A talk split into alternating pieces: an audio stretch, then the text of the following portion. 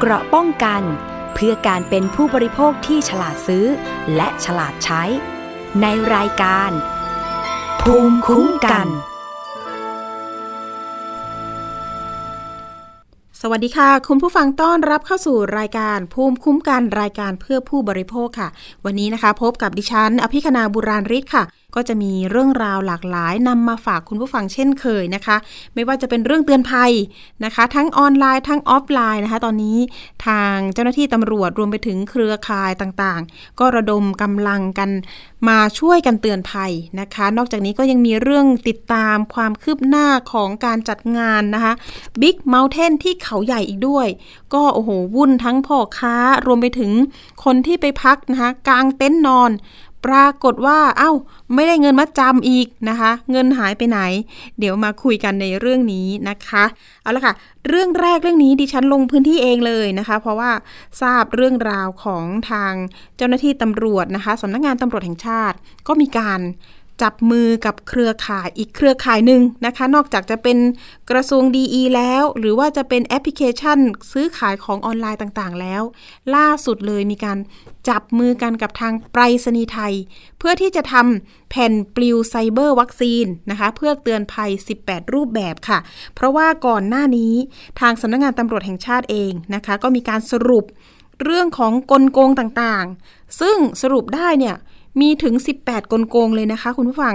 ก็คือมีเรื่องของการหลอกขายสินค้าบ้าง หลอกให้ทำงานเสริมผ่านออนไลน์บ้าง หลอกกู้เงินออนไลน์ด้วยนะคะคมคู่ให้เกิดความหวาดกลัว รวมไปถึงหลอกให้ลงทุนในรูปแบบต่างๆ แล้วก็หลอกให้รักแล้วก็ลงทุนหรือว่าที่เรียกว่าโรแมนต์สแกมนะคะ ก็จะใช้ภาพคนอื่นหล่อๆสวยๆนะคะ มาเป็นโปรไฟล์ของตัวเอง ก็ใช้สื่อโซเชียลใช้ Facebook นะคะ ในการที่จะ ไปทักหาคนนั้นคนนี้นะคะ ก็เหมือนกับพูดคุยกันก่อนสุดท้ายทำเป็นเหมือนกับจีบเรา แล้วก็มาชวนกันลงทุน โดยการสร้างโปรไฟล์ว่าตัวเองเนี่ยโอ้โหอวดรวยนิดนึงนะคะ ยังมีเรื่องของการหลอกให้รักและโอนเงินแล้วเนาะแล้วก็มีเรื่องปลอมนะคะ หรือว่าแฮ็กบัญชีไลน์รวมไปถึงล่าสุดที่เป็นข่าวก็คือนำบัญชีของเราไปผูกไว้กับแอปพลิเคชันต่างๆ ซึ่งก็อันตรายมากๆ เอาละเดี๋ยวเราไป รับฟังเรื่องของสำนักงงานตำรวจที่ว่าร่วมมือกับไปรษณีย์ไทย มีการดำเนินการอย่างไร หรือจะเข้าถึงประชาชนที่ไม่ได้รับรู้เรื่องสื่อออนไลน์นะคะ เขาจะทำกันยังไงแล้วก็นี่แหละค่ะ จะเป็นการกระตุ้นประชาชนเหล่านี้ ที่จะให้รู้เท่าทัน ภัยออนไลน์ทั้ง 18 กลโกง เดี๋ยวเรามีรายงานเรื่องนี้ค่ะ ไปติดตามค่ะ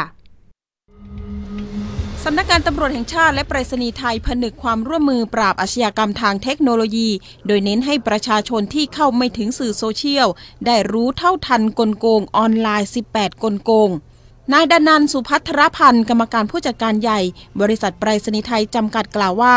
ที่ผ่านมาทางไปรษณีย์ไทยได้แจ้งเตือนภัย ผ่านทั้งช่องทางออนไลน์และออฟไลน์ เพื่อให้ประชาชนรู้เท่าทัน มิจฉาชีพที่แอบอ้างใช้ชื่อ และตราสินค้าของไปรษณีย์ไทย ล่าสุดทางไปรษณีย์ไทย ได้เป็นส่วนหนึ่งในการสนับสนุน การเสริมสร้างภูมิคุ้มกันอาชญากรรมทางเทคโนโลยี กับทางเจ้าหน้าที่ตำรวจ โดยไปรษณีย์ไทยจะทำหน้าที่เป็นผู้ขนส่งสื่อประชาสัมพันธ์ดังกล่าวนำร่องจำนวน1ล้าน5แสนชุด ไปยังบ้านเรือนของประชาชนทั่วประเทศ และจัดส่งอีกจำนวน5แสนชุด ไปยังสถานีตำรวจทั่วประเทศก็การเข้าถึงข่าวสาร นะครับในออนไลน์ก็อาจจะไม่เพียงพอนะครับ เพราะว่าประชาชนหลายหลายคนก็อาจจะไม่ได้ใช้ช่องทางออนไลน์ในชีวิตประจำวันนะครับ เพราะฉะนั้นไปรษณีย์ไทยก็เราก็ได้ร่วมมือกับสำนักงานตำรวจแห่งชาตินะครับในครั้งนี้ในการที่จะช่วยนะครับในการสื่อสารทางด้านออฟไลน์นะครับเพราะว่าเราเป็นโครงข่ายออฟไลน์ที่ใหญ่ที่สุดในประเทศไทยนะครับในการที่เข้าถึงในทุกพื้นที่ทุกครัวเรือนนะครับก็จะเป็นอีกช่องทางหนึ่งในการที่จะทำให้การสื่อสารนะครับ มีประสิทธิภาพที่ดีขึ้นทั้งในด้านออนไลน์และออฟไลน์นะครับเราก็ได้ร่วมมือกันในวันนี้เนี่ยในการส่งข้อมูลนะครับไปให้ประชาชนนะครับทางด้านพลตำรวจเอกดำรงศักดิ์กิติประพัฒผู้บัญชาการตำรวจแห่งชาติกล่าวว่า ปัจจุบันคดีอาชญากรรมทางเทคโนโลยี มีสถิติเพิ่มสูงขึ้น เฉลี่ยวันละ 60-700 คน การเร่งปราบปรามอย่างเดียวจึงไม่เพียงพอ จึงต้องสร้างสื่อเตือนภัยให้กับประชาชนด้วย จึงต้องบูรณาการกับหลายภาคีเครือข่าย ในการป้องกันภัยทางเทคโนโลยี ตอนนี้เราปราบปรามกลุ่มบัญชีม้าได้จำนวนมาก แต่ก็ยังมีคนหลงไปร่วมมือนะครับในการทำบัญชีม้าอีกจำนวนมากนะครับ ซึ่งเราก็จะพยายามดำเนินการอย่างต่อเนื่อง เราจะทำควบคู่กันระหว่างการปราบปรามนะครับ แล้วก็การป้องกันนะครับ การสร้างภูมิคุ้มกันเนี่ย ผมเชื่อว่าจะเป็นความสำเร็จในระยะยาว ถ้าทุกคนเนี่ย คนไทยทุกคนเนี่ยรู้เท่าทันกลโกงจะมารูปแบบไหนเนี่ยท่านยังไม่รู้จักหน้าตาท่านอย่าไปเชื่อนะครับไม่ใช่ว่าจะมาจากเอ่ออะไรบริษัทดัง ๆ จะให้ท่านทำโน่นทำนี่นะครับได้เงินมาง่ายๆเนี่ยท่านอย่าไปเชื่อเชื่อง่ายๆนะฮะท่านต้องมีระบบตรวจสอบนะครับแล้วเราก็จะพัฒนาระบบตรวจสอบให้เข้มข้นขึ้นนะครับแล้วก็เรายังเปิดเบอร์ 1441เนี่ยเป็นเบอร์ที่ปรึกษาท่านได้นะครับ ท่านสงสัยท่านอย่าไปเชื่อท่านโทรมาปรึกษาตำรวจก่อน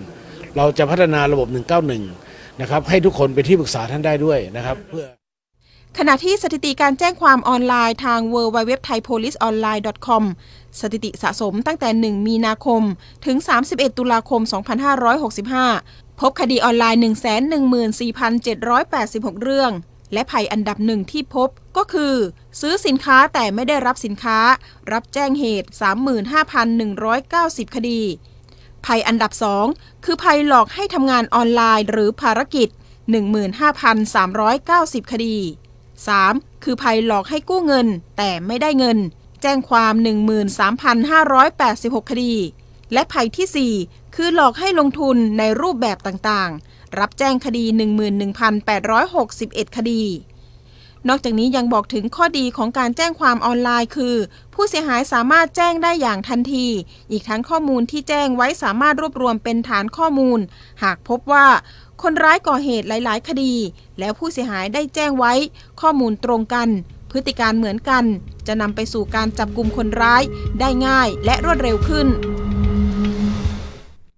ค่ะนี่ก็เป็นข้อมูลเบื้องต้นนะคะที่รายงานไป แต่ว่าทางไปรษณีย์เองเนี่ยค่ะ ก็บอกนะคะว่าข้อมูลที่ทางไปรษณีย์เคยถูกนะะนำชื่อไปถูกแอบอ้างนะคะ ก็มีหลากหลายเหลือเกินนะคะ อย่างเช่น ถูกใช้ตราสินค้าของไปรษณีย์ไทยนะคะไปหลอกลวงให้ประชาชนหลงเชื่ออย่างเช่น หลอกให้กรอกข้อมูลส่วนตัว แล้วก็ข้อมูลบัตรเครดิต หลอกให้โอนนะคะ โอนเงินชำระค่าพัสดุที่ไม่สามารถนำจ่ายได้ แล้วก็หลอกให้แลกคะแนนเพื่อรับรางวัล โอ้โห ก็หลายรูปแบบจริง ๆนะคะ เป็นแผนประทุษกรรม ถ้าเกิดว่าประชาชนได้รับแผ่นใบปลิวเนาะใบปลิวเรียกง่าย ๆเลยนะคะก็จะมีระบุไว้ว่าแผนประทุษกรรมเนี่ยมันเป็นแบบไหนอย่างไร เดี๋ยวเดี๋ยวฉันเลือกมาสักหนึ่งข้อ อย่างเช่น ข้อหนึ่งที่ว่าพบ การแจ้งความออนไลน์มากที่สุดนะคะ ขึ้นสถิติอันดับหนึ่งเลยนี่ก็คือหลอกขายสินค้าทางออนไลน์ คดีหลอกลวงทางออนไลน์อันดับหนึ่งส่วนใหญ่เปิดเพจใหม่ และมักอ้างของดีราคาถูกเกินจริง แล้วก็จะปิดโรงงานหรืออ้างชื่อเน็ตไอดอลนะคะ ดังนั้นเราควรตรวจสอบเพจขายสินค้า แล้วก็บัญชีธนาคารก่อนโอนเงินทุกครั้ง นะคะ ส่วนภัยอันดับสองที่บอกไปก็คือหลอกทำงานเสริมผ่านออนไลน์ หรือว่า หลอกทำภารกิจ ซึ่งทุกๆวันนี้มีมาทุกวันเลยค่ะ ล่าสุดนะคะมีกลุ่มผู้เสียหายโดนเงินโดนโดนหลอกนะคะ โอนเงินไปหกหมื่นเอ้ยหกแสนสิคะหกแสนห้าหมื่นกว่าบาท เกือบล้านนะครึ่งล้านเลยนะคะ คุณผู้ฟัง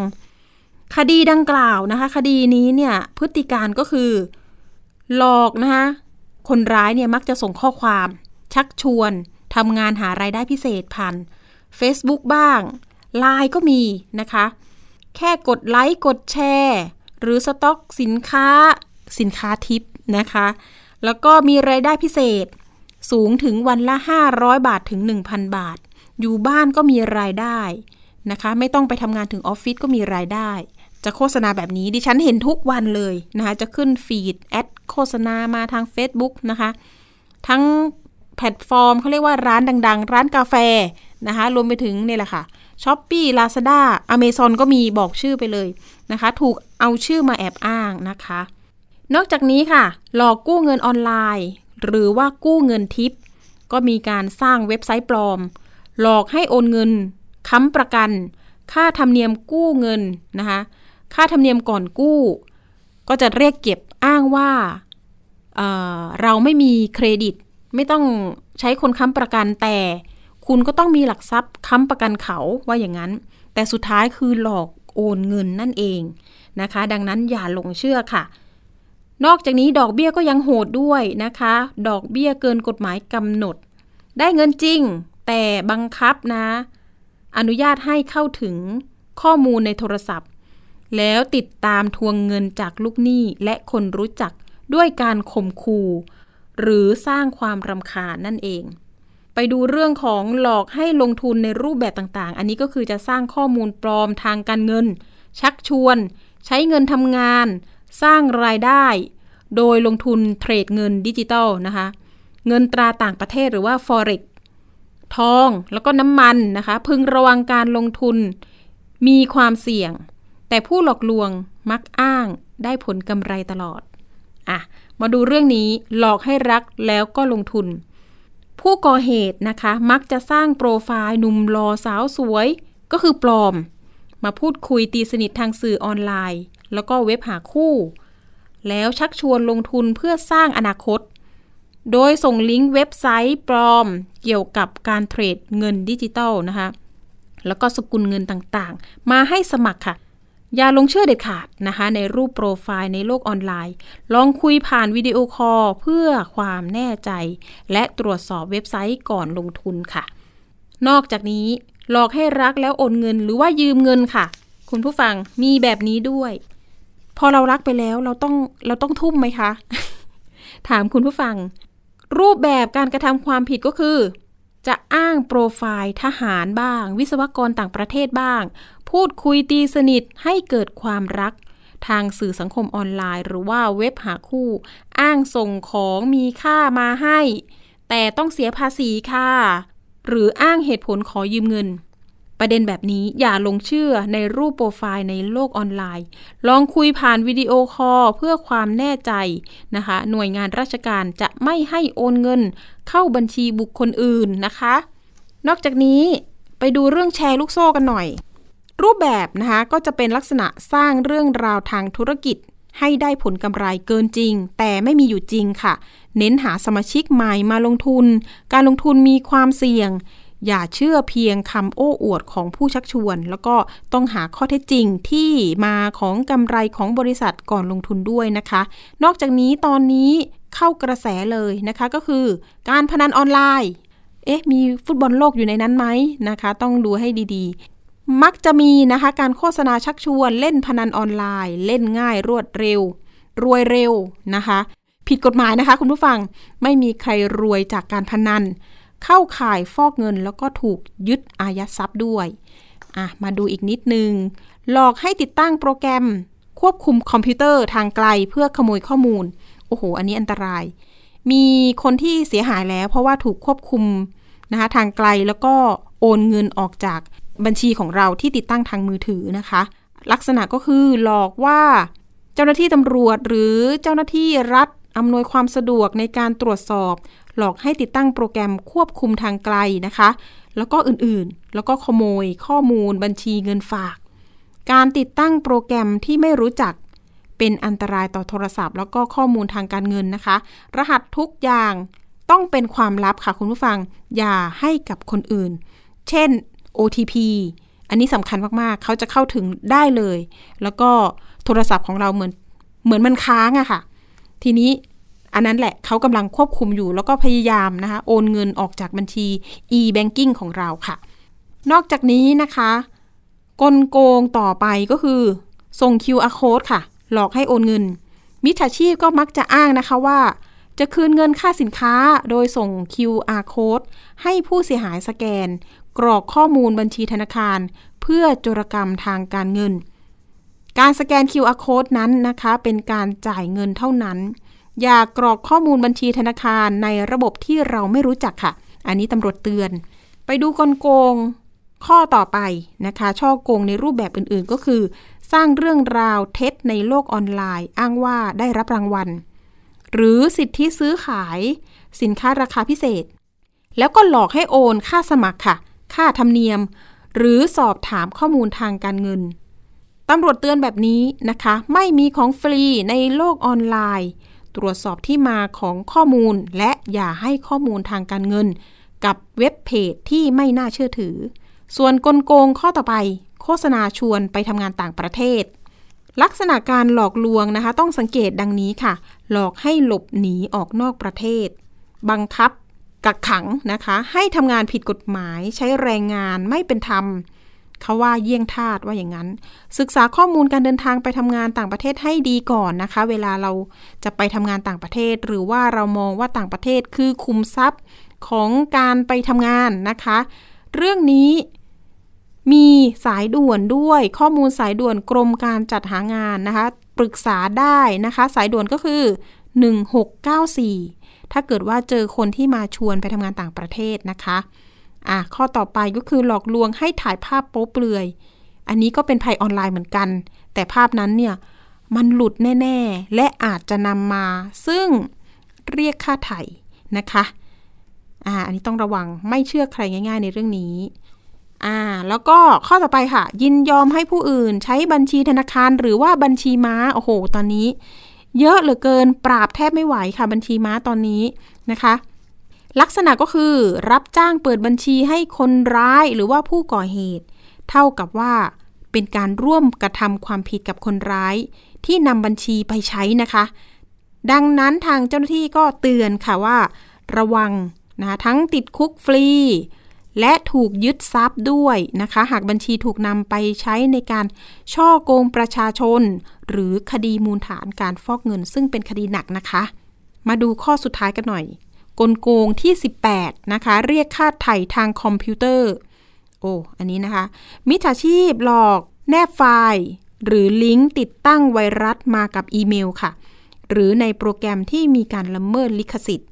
เมื่อโหลดมาใช้เมื่อเราโหลดมาใช้นะคะ ข้อมูลในเครื่องจะถูกล็อกใช้งานไม่ได้ ต้องจ่ายเงินเพื่อปลดล็อกอะดังนั้นการเตือนภัยก็คือ อย่าโหลดไฟล์ที่ไม่รู้จักสำรองข้อมูลไว้นอกเครื่องเป็นประจำตรวจสอบก่อนเปิดไฟล์หรือเอกสารแนบ ตัวอย่างค่ะ กลโกงของอมิจฉาชีพทางออนไลน์ 18 กลโกงที่สรุปมา สิ่งเหล่านี้เลยค่ะ จะส่งถึงประชาชนไม่นานนี้นะคะ ก็อยากจะให้ทุกคนเนี่ยรู้เท่าทัน อันนี้เอาไปแปะฝาบ้านไว้ได้ บอกคุณลุงคุณป้านะคะว่า มีสายโทรศัพท์แก๊งคอร์เซนเตอร์มาเมื่อไหร่นะคะ ลองหันไปมองฝาผนังดู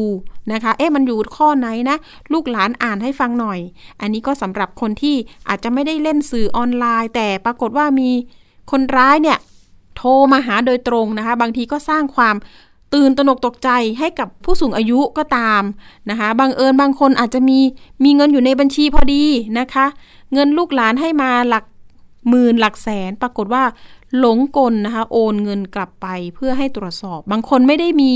e-banking ในมือถือถึงขั้น นั่งรถไปธนาคารก็มีมาแล้ว ดิฉันเคยเจอมาแล้วนะคะ ไปทำข่าวมาแล้วที่ชนบุรี อันนี้ก็โอ้โห ไปที่ธนาคารเพื่อโอนเงินให้คนร้ายเพื่อตรวจสอบค่ะคุณผู้ฟัง คนที่ตกใจจริง ๆ มีแบบนี้จริง ๆนะคะ ยังไงก็แล้วแต่อยากจะให้ทุกคนรู้เท่าทัน ภัยออนไลน์ไม่อยากให้หลงเชื่อ แล้วก็นี่เลยค่ะ ใกล้สิ้นปีแล้ว อันนี้เขาบอกว่า อยากให้เป็นของขวัญกับประชาชนนะคะ แต่อย่างไรก็ตามประชาชนยังคาดหวังให้เจ้าหน้าที่ตำรวจ ติดตามจับกลุ่มแล้วก็นำเงินมาคืนแก่ผู้เสียหายให้ได้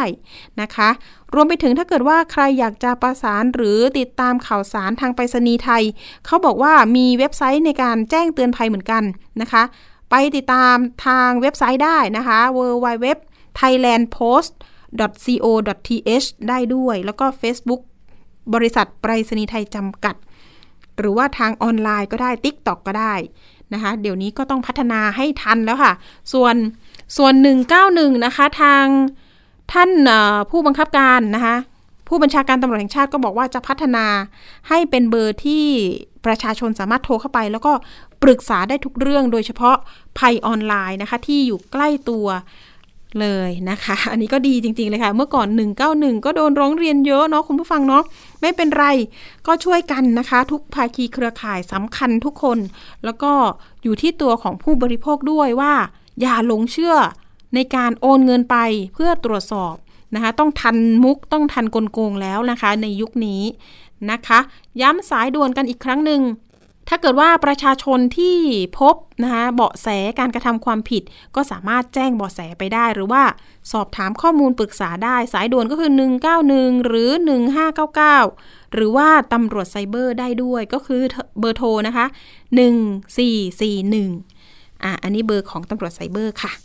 เอาละค่ะ ไปเรื่องที่เกริ่นไว้หน่อย เรื่องนี้เป็นกระแสสังคมเหลือเกิน งาน Big Big Mountain นะคะ ที่เขาใหญ่ค่ะ คุณผู้ฟังเคยไปเที่ยวหรือเปล่า ช่วงนี้อากาศก็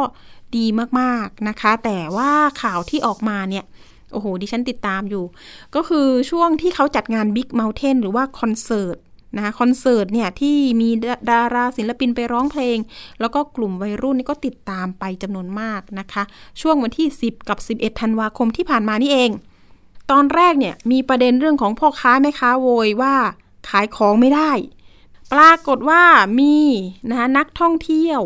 ที่ไปจองเต็นท์นะคะ เป็นที่พักนี่แหละค่ะ เป็นเต็นท์นอนนี่แหละค่ะ ปรากฏว่ามีการเก็บค่ามัดจำไปด้วย 300 บาทนะคะ เต็นท์ละ 300 บาท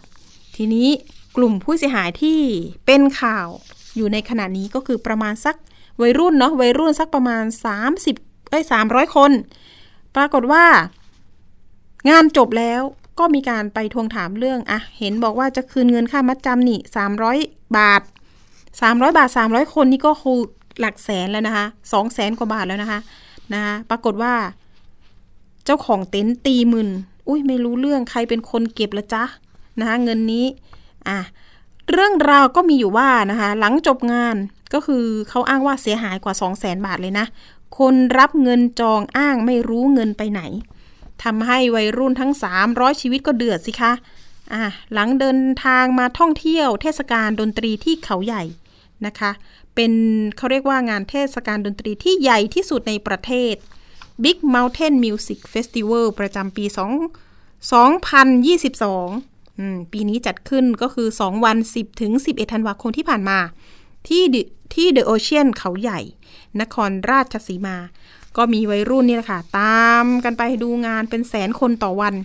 ซึ่งเมื่อมีคนเยอะขนาดนี้ก็เป็นธรรมดาที่จะเกิดดราม่าว่าอย่างนั้นนะคะอะดราม่านี่ที่บอกไปเมื่อกี้สองหัวข้อหลักๆเนาะทีนี้เรื่องที่พักนะคะเขาก็บอกว่า เอ๊ะโกงหรือเปล่า โกงเงินค่ามัดจำไหมนะคะ วัยรุ่นต่างๆ ก็โวยกัน ทีนี้เรื่องนี้ก็ร้อนไปถึง ทางเจ้าของเต็นท์ก็บอกว่า เอ้ย ฉันไม่ได้เก็บนะ ก็มีการโยนไปที่เขาเรียกว่าแอดมิน แอดมินเพจ เพราะว่าน้องๆที่จองที่พักอะค่ะ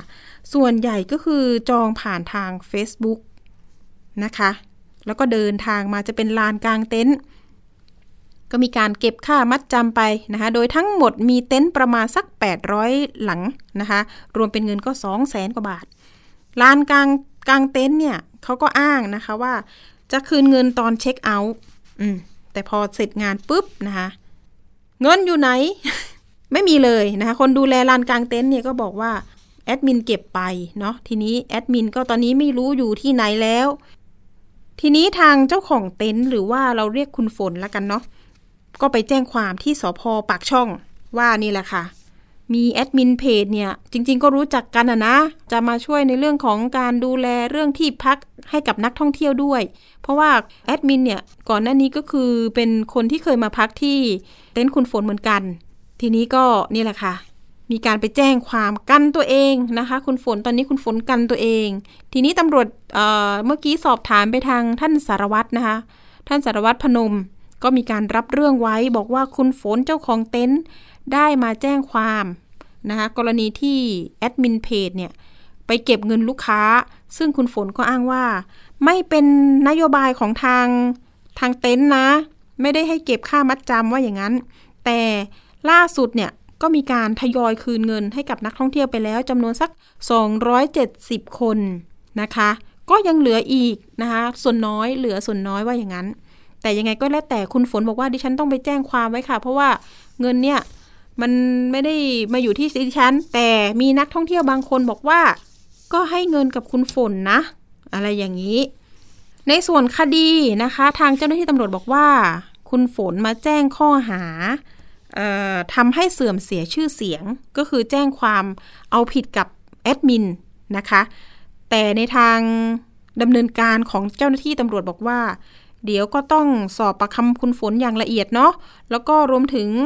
ก็ต้องออกหมายเรียกไปยังผู้ที่ถูกกล่าวหาก็คือแอดมินนะคะ ซึ่งบ้านอยู่ที่ขอนแก่นว่าอย่างนั้น ก็คือหลังช่วยงานเสร็จอะไรเสร็จเนี่ยก็คือกลับไปแล้ว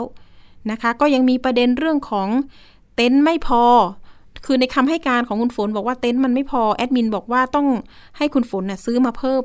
มีการโอนเงินจากแอดมินนะคะ ประมาณสัก 5 0 0 0 0 6 0 0 0บาท ไปซื้อเต็นท์ไปให้คุณฝนซื้อมากางเพิ่มนะคะ อันนี้ข้อเท็จจริงเนี่ย ก็คืออยู่ระหว่างการสอบปากคำเนาะแต่เรื่องนี้นะคะ ร้อนไปถึงผู้ว่าราชการจังหวัด นครราชสีมาบอกว่ามันเป็นภาพลักษณ์ของการท่องเที่ยวเลยนะ ยังไงก็แล้วแต่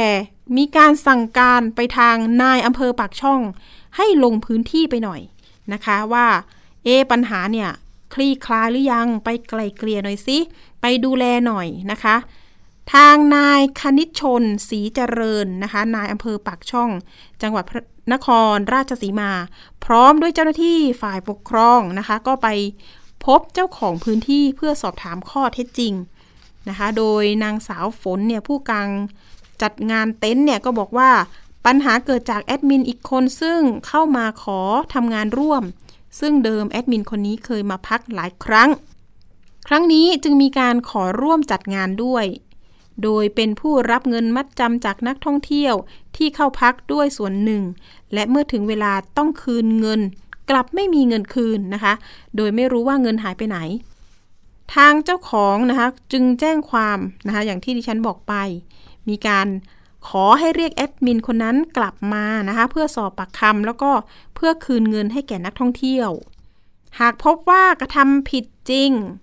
และไม่ยอมคืนเงิน ก็ต้องดำเนินคดีตามกฎหมายอย่างเด็ดขาดว่าอย่างนั้นนะคะ ทีนี้เจ้าของเต็นท์นะคะ ก็บอกว่ารับรองว่าจะคืนเงินให้แก่นักท่องเที่ยวทุกคน แล้วก็ตอนนี้มีรายชื่ออยู่แล้ว ขณะนี้ก็ทยอยคืนไปนะคะประมาณสัก 270 คน ทางด้านนายอำเภอคณิตชนนะคะ ก็บอกนะคะว่า เรื่องนี้มีประชาชนให้ความสนใจเป็นอย่างมาก แล้วก็กระทบต่อการท่องเที่ยวของจังหวัด ทางท่านผู้ว่านะคะ นายสยามสิริมงคลนะคะ ท่านเป็นผู้ว่าคนใหม่เนาะมาอยู่ที่นครราชสีมาก็นี่แหละค่ะ ให้ทางนายอำเภอ มอบหมายให้ทางนายอำเภอเนี่ยติดตามความคืบหน้า แล้วก็ต้องตรวจสอบข้อเท็จจริง ให้ความเป็นธรรมกับทุกฝ่ายด้วยนะ แล้วก็ให้ความสำคัญกับนักท่องเที่ยวที่เขาอุตส่าห์นะคะ ขับขี่รถเนี่ยมาท่องเที่ยวกัน อยากจะให้ได้ความประทับใจกลับไปว่าอย่างนั้นนะคะ ยังไงก็แล้วแต่อยากจะให้เจ้าของเต็นท์นำเงิน มาคืนกับนักท่องเที่ยวทุกๆ คนเลยให้ครบถ้วนเนาะเพราะว่า 300 คน แสดงว่าก็เหลือสัก 30 กว่าคนไหมแต่เราไม่มั่นใจว่าจำนวนเนี่ย300 เป๊ะหรือเปล่าเนาะเห็นบอก คืนไป 270 คนแล้วว่าอย่างนั้น อันนี้ก็เป็นเหตุการณ์เนาะเหตุการณ์ที่เกิดขึ้น เป็นงานใหญ่เหมือนกัน Big Mountain ดิฉันก็อยากจะไปนะ แต่ว่าก็กลัวนี่แหละเรื่องของการมีที่พักพอไหมนะคะ ต้องไปนอนเต็นท์แล้วห้องน้ำจะเป็นยังไงคนเยอะแค่ไหนความสะอาดเป็นยังไง อันนี้ก็ต้องคำนึงค่ะ แล้วก็ตรวจเช็คก่อน แล้วก็วางแผนการเดินทางเอาละค่ะ เรื่องนี้ก็เป็นอีกเรื่องเรื่องที่ช่วงนี้เป็นเทศกาลนี่ค่ะใกล้เข้าหน้าหนาว ก็จะมีการจัดงานต่างๆ ที่อาจจะเป็นงานใหญ่เหมือนกันนะคะ ยังไงก็แล้วแต่อยากจะให้นักท่องเที่ยวเนี่ยได้เงินคืน แล้วก็ยังไม่มีข่าวคราวว่า นักท่องเที่ยวจะไปแจ้งความเอาผิดกับเจ้าของเต็นท์หรือไม่อย่างไรนะคะ ทีนี้ถามทางสารวัตรพนม ท่านก็บอกว่าเอ๊มีมีไปแจ้งที่สพปากช่องไหม ก็ยังไม่มีนะคะ ตอนนี้มีเจ้าของเต็นท์อย่างเดียวนะคะ ก็คืออำเภอเขาเรียกว่า ขนงพระที่เขาใหญ่เนาะอำเภอปากช่องนั่นเอง เมื่อวานนี้นะคะ นักข่าวกับทางนายอำเภอก็เข้าไปแล้วเรียบร้อย แล้วก็ต้องดูแลแหละ แล้วก็กำชับ ทางคุณฝนเนี่ยยังไงก็แล้วแต่ให้ดูแลนักท่องเที่ยว แล้วคุณก็ไปไล่เบี้ยนะคะจากแอดมินเพจของคุณนะคะว่าจะยังไงก็คืนเงินไปก่อนดีกว่าไหมอะไรเงี้ยค่ะอันนี้ก็เป็นข้อมูลซึ่งเป็นบทเรียนด้วยเหมือนกันสำหรับนักท่องเที่ยวรวมไปถึงคนที่จัดที่พักด้วย ให้เช็คข้อมูลดีๆ แล้วก็เขาเรียกว่าเอ๊ะแอดมินเพจตอนนี้ก็คือ ตกเป็นผู้กล่าวถูกกล่าวหา ยังไงก็ต้องมาให้ปากคำให้ข้อเท็จจริงกับทางเจ้าหน้าที่เพื่อจะได้คลี่คลายข้อเท็จจริงนะคะ ให้เกิดความกระจ่างขึ้นเนาะไปเรื่องต่อไปกันเลยนะคะ เรื่องนี้ออยากจะเตือนภัยเกษตรกรบ้าง ทางตำรวจปคบก็ได้รับแจ้งนะคะว่ามันมีการขาย สารอันตรายหรือเปล่าผ่านทางออนไลน์นะคะ ก็อยากจะเตือนเกษตรกรว่าตอนนี้เนี่ยเราพบเรื่องของการจำหน่ายวัตถุอันตราย ทางการเกษตรผิดกฎหมาย ทีนี้ตำรวจบกปคบไปล่อจับมาแล้วพร้อมของกลาง มีการตรวจสอบแอปพลิเคชันนะคะทาง Facebook เนี่ยชื่อเพจนะคะก็คือว่า ซื้อขายพันมันสำปะหลังนะคะ พบว่ามีสมาชิกเนี่ย ชื่อบัญชี Facebook ละกัน ชื่อองอาจ ขอสงวนนามสกุลไว้ก่อนนะคะ องอาจมีการโพสต์ขายสินค้าวัตถุอันตรายทางการเกษตร ระบุว่าเกษตรกรท่านใดที่กำลังอยากลดต้นทุน เชิญนะคะ มียาฆ่าหญ้า กูโฟซิเนตแกลลอน 5 ลิตร ราคาก็คือ 600 บาท ค่าส่งแกลลอนละ 88 บาทนะคะ สนใจติดต่อได้ที่เบอร์โทรตึ๊ด ทางนี้ได้เลยครับประมาณแบบนี้เลยนะคะ เรามีบริการส่งถึงหน้าบ้าน ไม่มีมัดจำไม่มีล่วงหน้าของถึงค่อยจ่ายเงินก็ได้อ่าน่าสนใจเลยค่ะสำหรับเกษตรกร ทีนี้เจ้าหน้าที่ก็มองว่า เอ๊ะ มันถูกต้องไหมมีใบอนุญาตหรือเปล่านะคะ เจ้าพนักงานตำรวจเนี่ยค่ะ มีการให้สายลับไปติดต่อ Facebook ดังกล่าวผ่านทาง Messenger นะคะ เพื่อซื้อผลิตภัณฑ์สินค้าสาร กำจัดวัชพืช สารพาราคอดนะคะบรรจุในถังพลาสติก ขนาดก็คือ 200 ลิตรจำนวนหนึ่งถัง แล้วก็สารกูโฟซิเนตบรรจุในถังพลาสติก ขนาดก็คือ 200 ลิตรจำนวน 4 ถังนะคะ โดยสารกูโฟซิเนตในราคาถังละนะคะ 23,000 บาท สารพาราควอตราคาถังละ 25,000 บาท แจ้งว่ามีสารกูโฟซีเนตด้วยนะคะจำนวน 6 ถัง แล้วก็สารพาราควอตมีจำนวน 1 ถังนะคะ อันนี้ก็คือการล่อซื้อจะซื้อเท่านี้นะคะ โดยนัดส่งสินค้าที่ลานจอดรถภายในสถานีบริการน้ำมันเชื้อเพลิงแห่งหนึ่ง ที่อุ๊ยที่เดียวกับบิ๊กเมลเทนตำบลขนงพระอำเภอปากช่อง จังหวัดนครราชสีมา สายลับก็รออยู่ จากนั้นก็มีรถยนต์ยี่ห้อหนึ่งนะคะ ขับเข้ามา ทะเบียนเนี่ยคือป้ายสระบุรี เป็นยานพาหนะที่นำสินค้าดังกล่าวมาส่งให้ลูกค้าค่ะ ต่อจากนั้นเนี่ยเจ้าหน้าที่นะคะ ชุดสืบสวนจึงได้ร่วมกันเดินทางไปที่จุดนัดหมาย พบนายองอาจนะคะนำวัตถุอันตรายตามที่ล่อซื้อมาส่ง ให้กับสายลับ จากนั้นจึงแสดงตัวเข้าตรวจยึดวัตถุอันตราย ซึ่งต้องสงสัยว่าเป็น ความผิดตามพรบวัตถุอันตรายพศ 2535 ซึ่งจากการกระทำดังกล่าวเข้าข่ายความผิดก็คือ ผลิตหรือมีไว้ครอบครองนะคะ ซึ่งวัตถุอันตรายชนิดที่ 4 โดยผิดกฎหมายตามมาตรา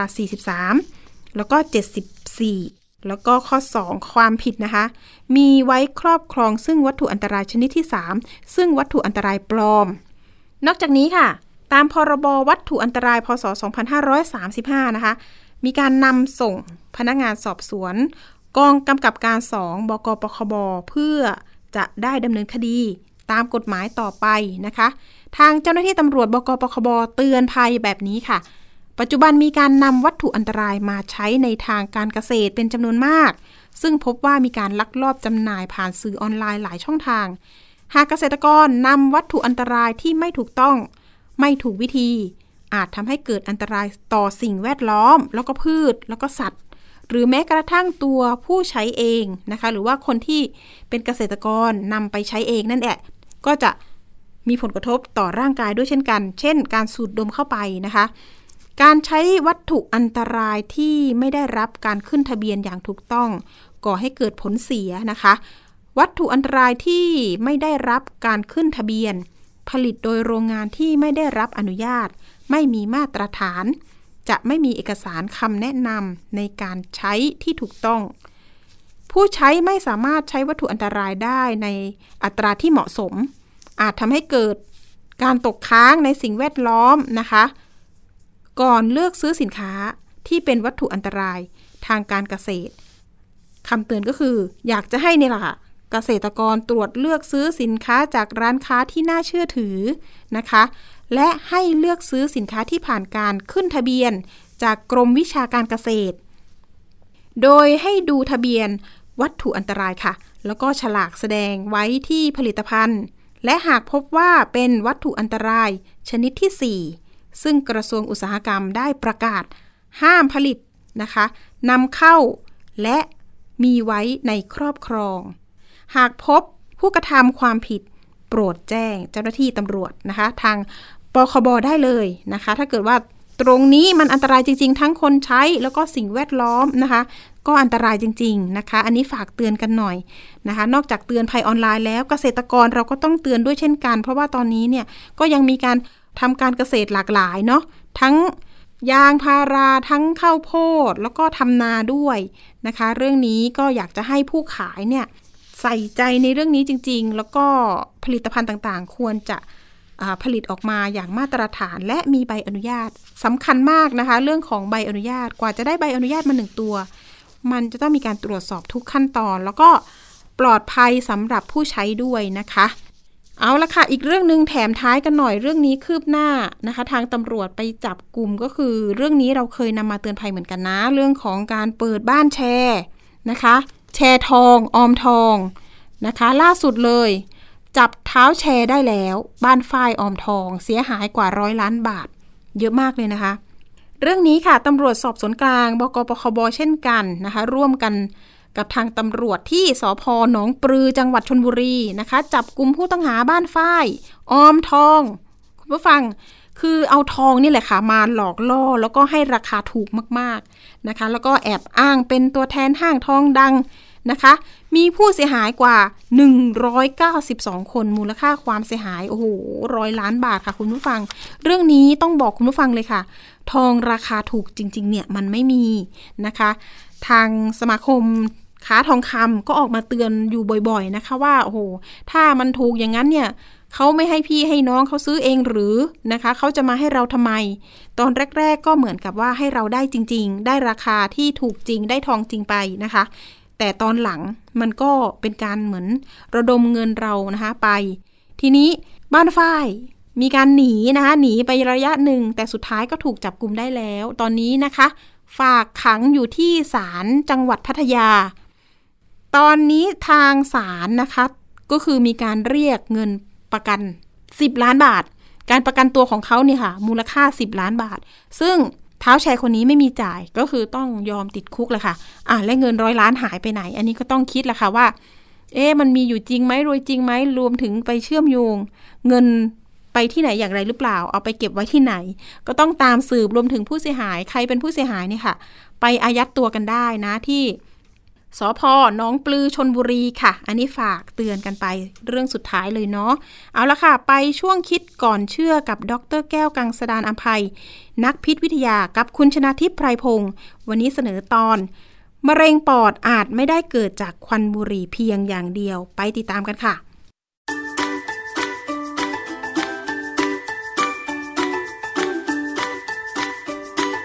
ช่วงคิดก่อนเชื่อ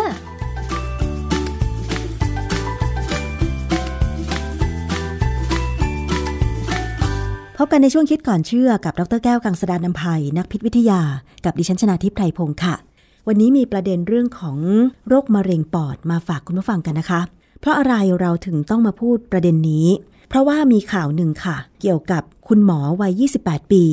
ป่วยเป็นมะเร็งระยะสุดท้าย ทั้งๆทที่ไม่มีประวัติคนในครอบครัวเป็นมะเร็งเลย คุณหมอท่านนี้ไม่สูบบุหรี่ ออกกำลังกายอย่างสม่ำเสมอด้วย เป็นนักกีฬาระดับมหาวิทยาลัย ไม่มีความเครียดพักผ่อนอย่างเพียงพอ คนที่รักษาสุขภาพแถมยังเป็นคุณหมอแบบนี้ทำไมถึงยังป่วยเป็นมะเร็งปอดระยะสุดท้าย หลายท่านอาจจะคิดว่า เอ๊ะไม่สูบบุหรี่แล้วเป็นมะเร็งปอดได้ยังไง อะไรเป็นปัจจัยทำให้ มีโอกาสเสี่ยงเป็นมะเร็งปอดอีกหรือนะคะ ซึ่งในรายงานข่าวเนี่ยนะคะ มีรายงานเพิ่มเติมเกี่ยวกับสาเหตุของการเป็นมะเร็งปอดว่าอาจจะมาจากการได้รับฝุ่น ขนาดเล็ก PM 2.5 จึงทำให้คุณหมอท่านนี้เนี่ยป่วยเป็นมะเร็งปอดระยะสุดท้ายได้นะคะ ทีนี้เราจะมาถามในเรื่องของงานวิจัยที่ผ่านมาค่ะว่า มีงานวิจัยอะไรบ้างที่พูดถึงมะเร็งปอดและสาเหตุว่าถ้าไม่เกิดจากการสูบบุหรี่แล้วจะเกิดจากอะไรได้อีกบ้างนะคะ อาจารย์คะ มันมีงานวิจัยอะไรเกี่ยวกับเรื่องของสาเหตุของมะเร็งปอดนอกจากการสูบบุหรี่อีกบ้างคะอาจารย์ คือผมไม่ได้เป็นหมอนะ ผมจะไม่พูดในรายละเอียดที่ลึกซึ้งลงไปนักนะแต่จะพูดถึงเรื่องสาเหตุซึ่งอันนี้ เวลาเรียนพิษวิทยาเนี่ยอาจารย์จะสอน คือหลักการแรกๆเนี่ยเราก็รู้ว่าควันบุหรี่เนี่ยมันจะมีผงละอองเขม่า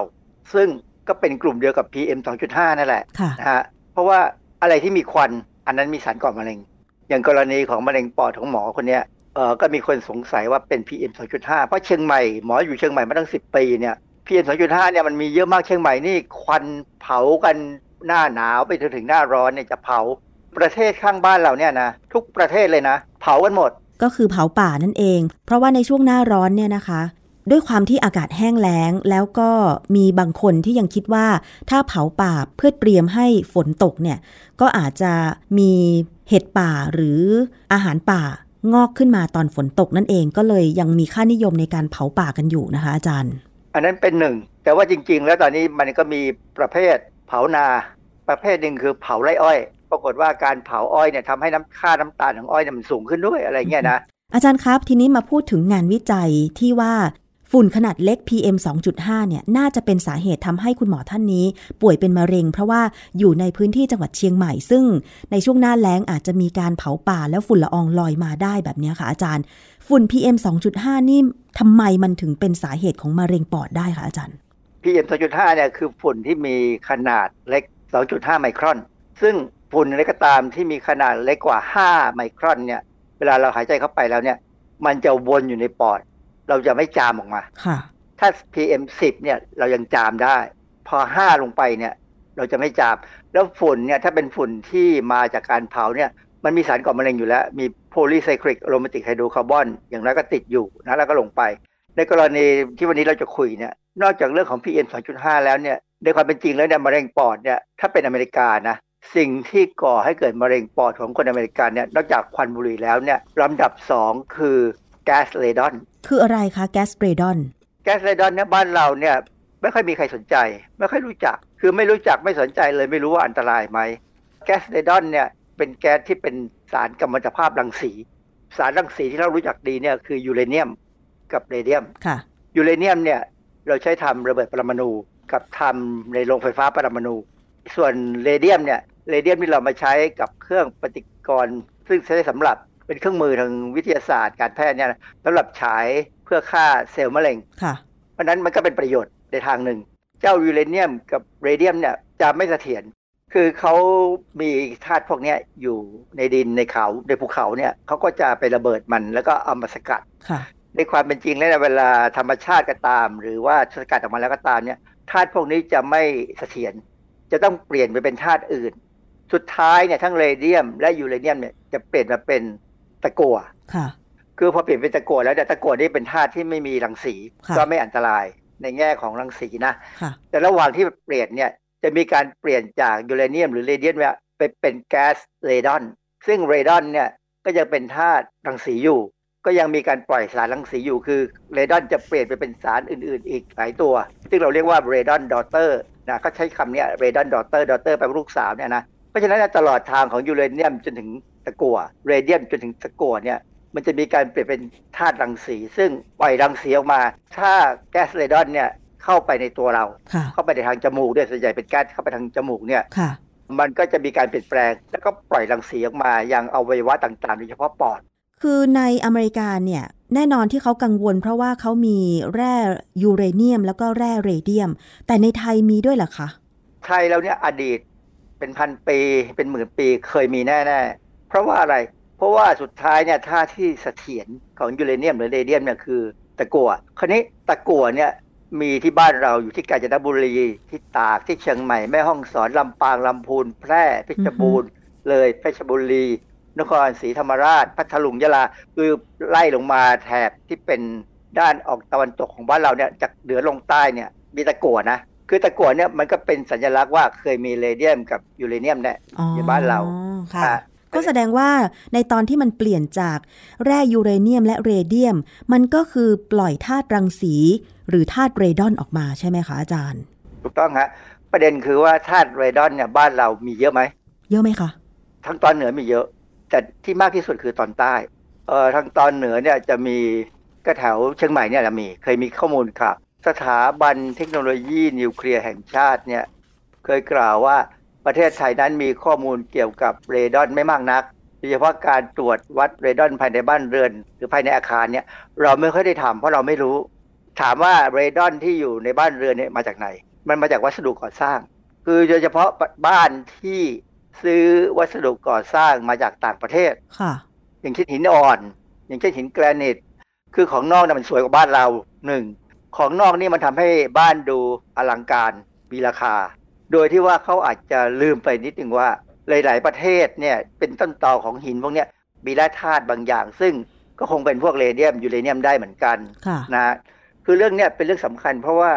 เรามีการตรวจวัดก๊าซเรดอนจากวัสดุก่อสร้างจากต่างประเทศ พอสมควรและมีข้อมูล แล้วบ้านจัดสรรที่เขาแพง ๆ เนี่ยนะเขาเคยให้สถาบันพลังงานปรมาณูเพื่อสนติเนี่ยตรวจวัดค่ะเพื่อออกใบรับรองว่า วัสดุก่อสร้างเขาเนี่ยมีรังสีหรือไม่มีรังสีอ๋อเพื่อที่จะให้ความมั่นใจกับผู้บริโภคว่าบ้านเนี่ยถึงจะสร้างโดวยวัสดุที่มาจากนอกนะ แต่มีการตรวจแล้วว่าไม่มีรังสีค่ะประมาณเนี้ยนะที่ต่างประเทศนี่เขาเคยมีงานวิจัยเกี่ยวกับ รังสีหรือว่าธาตุเรดอนที่มันก่อให้เกิดมะเร็งปอดแบบชัดๆไหมคะอาจารย์ คืออเมริกาเนี่ยประกาศเลยว่าเรดอนนี่เป็น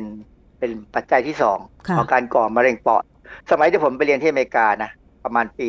2510ผมได้ยินข่าวมากเลยเรื่องเรดอน คือเวลาเขาเขาพังบ้านเนี่ยเขาจะต้องตรวจวัดรังสีพวกนี้ว่ามันออกมาไหมค่ะอเมริกาที่กลัวเรื่องนี้มาก เพราะว่าเวลาทำทำลายตึกเนี่ยเพื่อจะสร้างตึกใหม่เนี่ยเขาจะกังวลเรื่องเรดอนก๊าซเรดอนกับฟอร์มาลดีไฮด์ค่ะเพราะว่าฟอร์มาลดีไฮด์เนี่ยเขาใช้ผลิตวัสดุสำหรับกันกันหนาวค่ะ ที่ฉีดเข้าไปในกำแพง ดังนั้นเนี่ยเขาจะต้องตรวจวัดอย่างน้อยฟอร์มาลดีไฮด์กับก๊าซเรดอนอืมนะฮะในอเมริกาเนี่ยกำหนดเลยว่าก๊าซเรดอนเนี่ยจะต้องอยู่ในลำดับประมาณเท่าไหร่ คือเขามีหน่วยวัดนะฮะซึ่งองค์การอนามัยโลกก็แนะนำเหมือนกันว่า ระดับของก๊าซเรดอนในอากาศเนี่ยก็ต้องอยู่ในระดับหนึ่ง ซึ่ง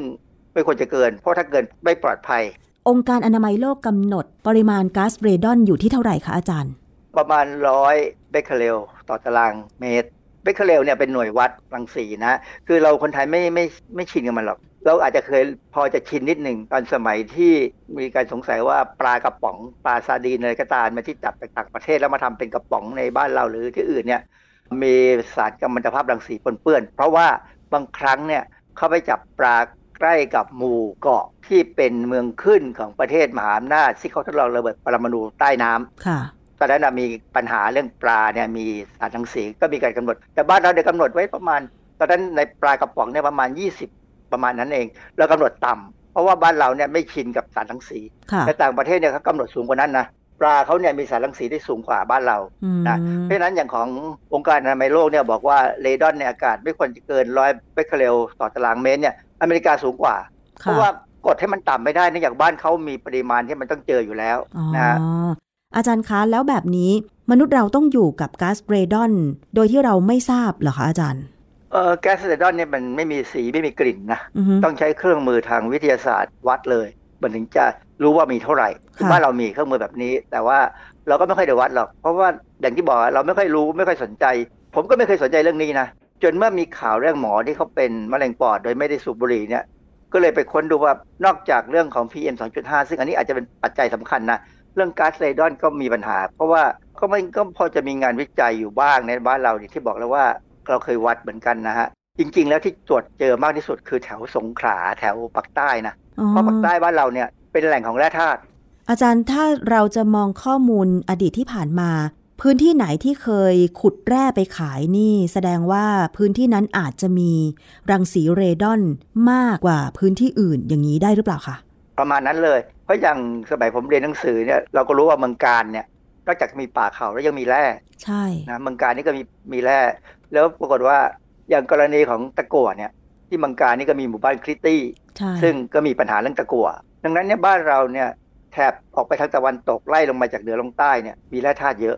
อีสานเนี่ยมีค่าของแก๊สเรดอนเนี่ยค่อนข้างต่ำกรุงเทพก็ต่ำกรุงเทพไม่สูงเหตุผล เพราะว่า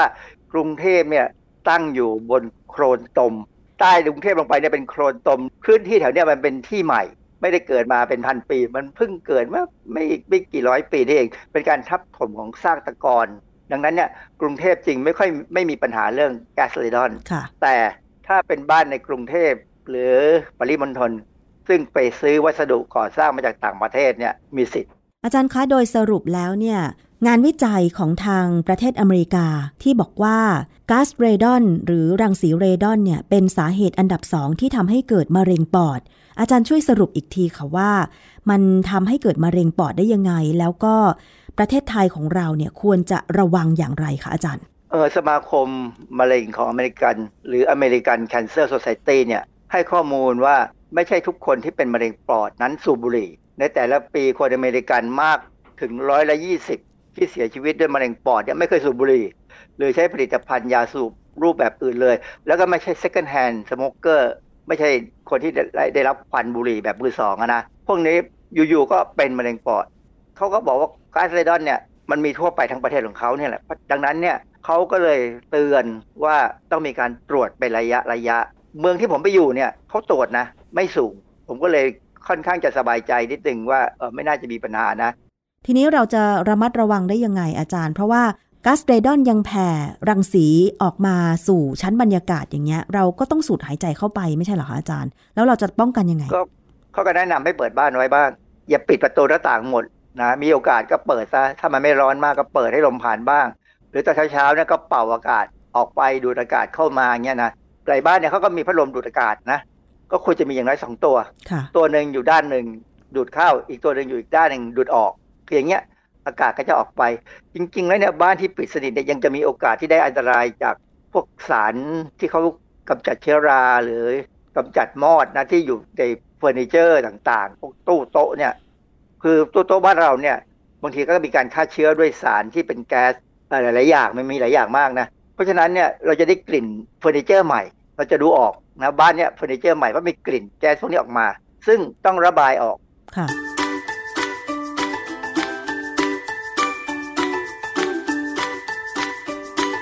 ช่วงคิดก่อนเชื่อ